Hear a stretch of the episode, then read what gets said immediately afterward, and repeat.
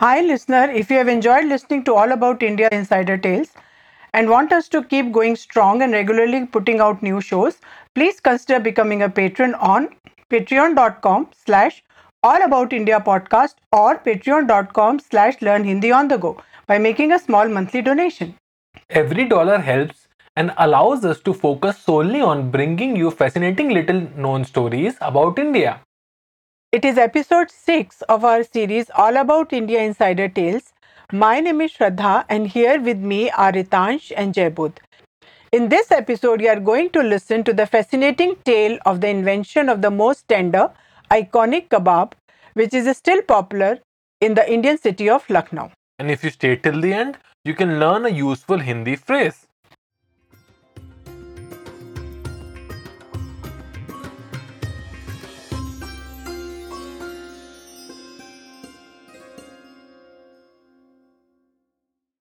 You can also listen to the Hindi version of this episode, which includes some Hindi expressions and their uses.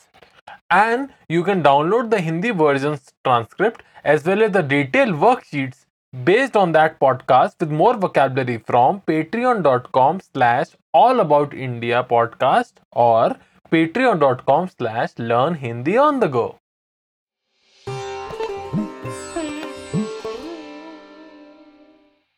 The lawn was buzzing with activity as hundred chefs and their apprentices worked feverishly at their stoves.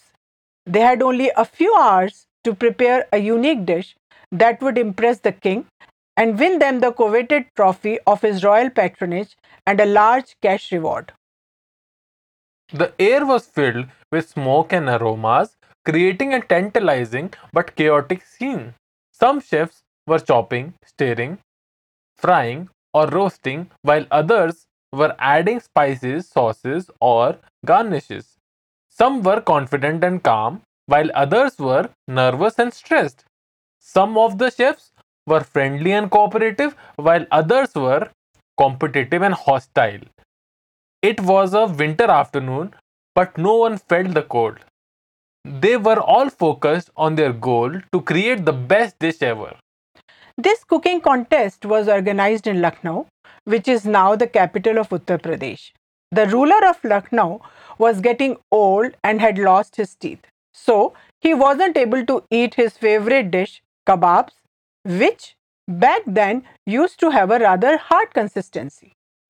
But the king was not ready to give up kebabs. One day, an innovative idea came to the ruler's mind.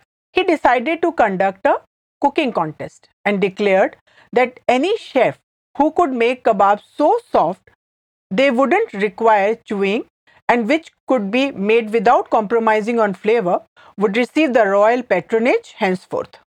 It was a prestigious cooking contest that every chef wanted to win. So famous chefs traveled from different parts of the country to this city in North India to compete.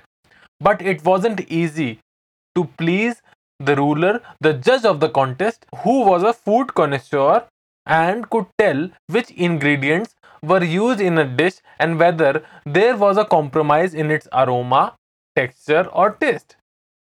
The challenge was to make soft kebabs, which are circular patties made of finely minced goat meat that even a toothless king could eat. The cooks rose to the challenge and came up with tender, succulent kebabs, hoping for a favorable response from the king. Soon the time came for the chefs to face the final and most important judge, the king himself. He sat on his throne, surrounded by his advisers and guards, looking bored and impatient. One by one, the chefs approached the throne and bowed. They presented their dishes to the king, explaining how they had made them and what ingredients they had used.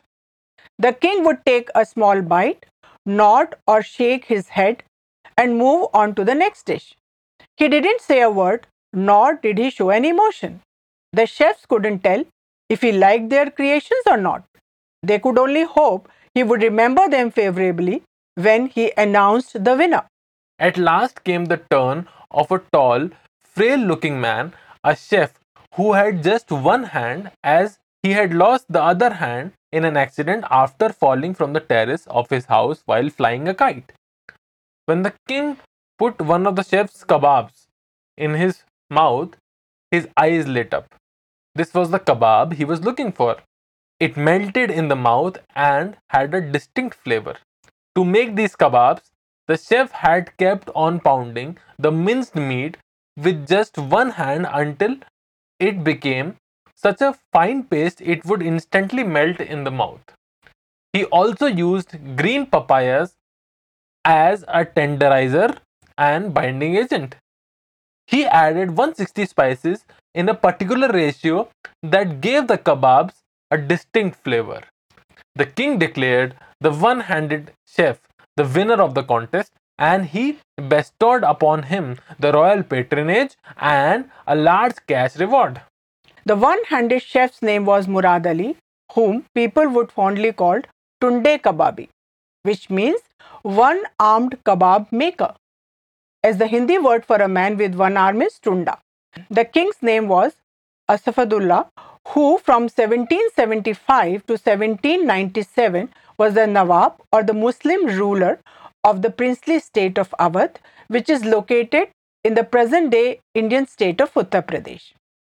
In the 18th century, the power of Mughals of Delhi was in decline, so many of the famous chefs of Delhi came to Lucknow to seek patronage from the Muslim ruler of the region.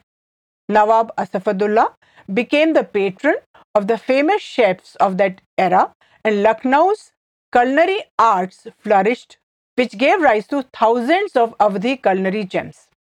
Awadhi cuisine is known for its subtle and delicate flavors and use of spices, which have a prominent role to play in the cuisine. After winning the contest, Murad Ali received the royal patronage and opened a shop in the old part of Lucknow with the name of Tunde Kababi. The Tunde Kebab claims to be unique because of its zealously guarded secret recipe even after almost three centuries.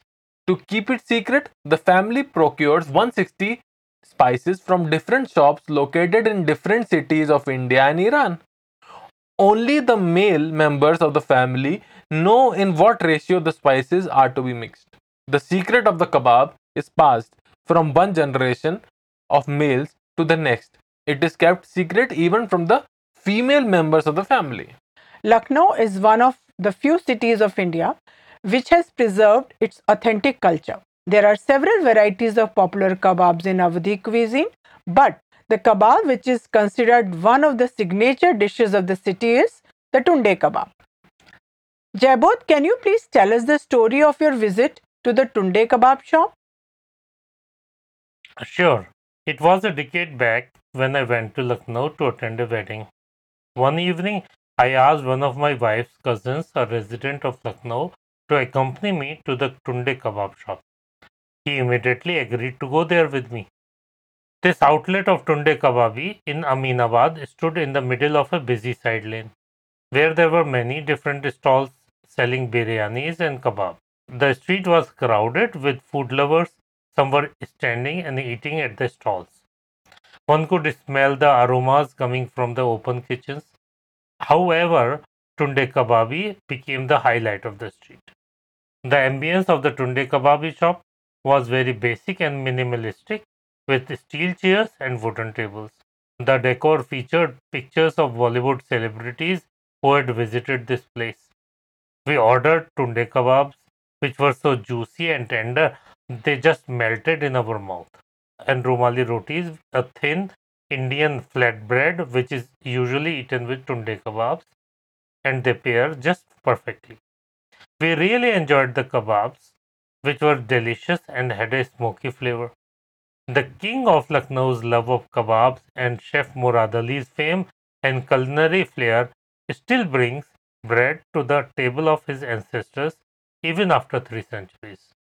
Shall we give the listener a Hindi phrase? Sure, let's give them one. Here we go.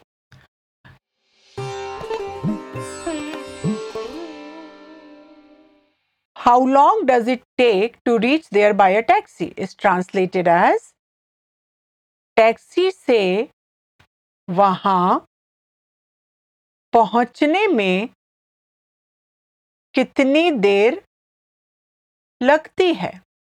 I say it again slowly just repeat it with me taxi से वहाँ पहुँचने में कितनी देर लगती है? Now I am going to say it again slowly just repeated with me taxi से वहाँ पहुँचने में कितनी देर लगती है? I say it again slowly just repeated with me taxi से वहाँ पहुँचने में कितनी देर लगती है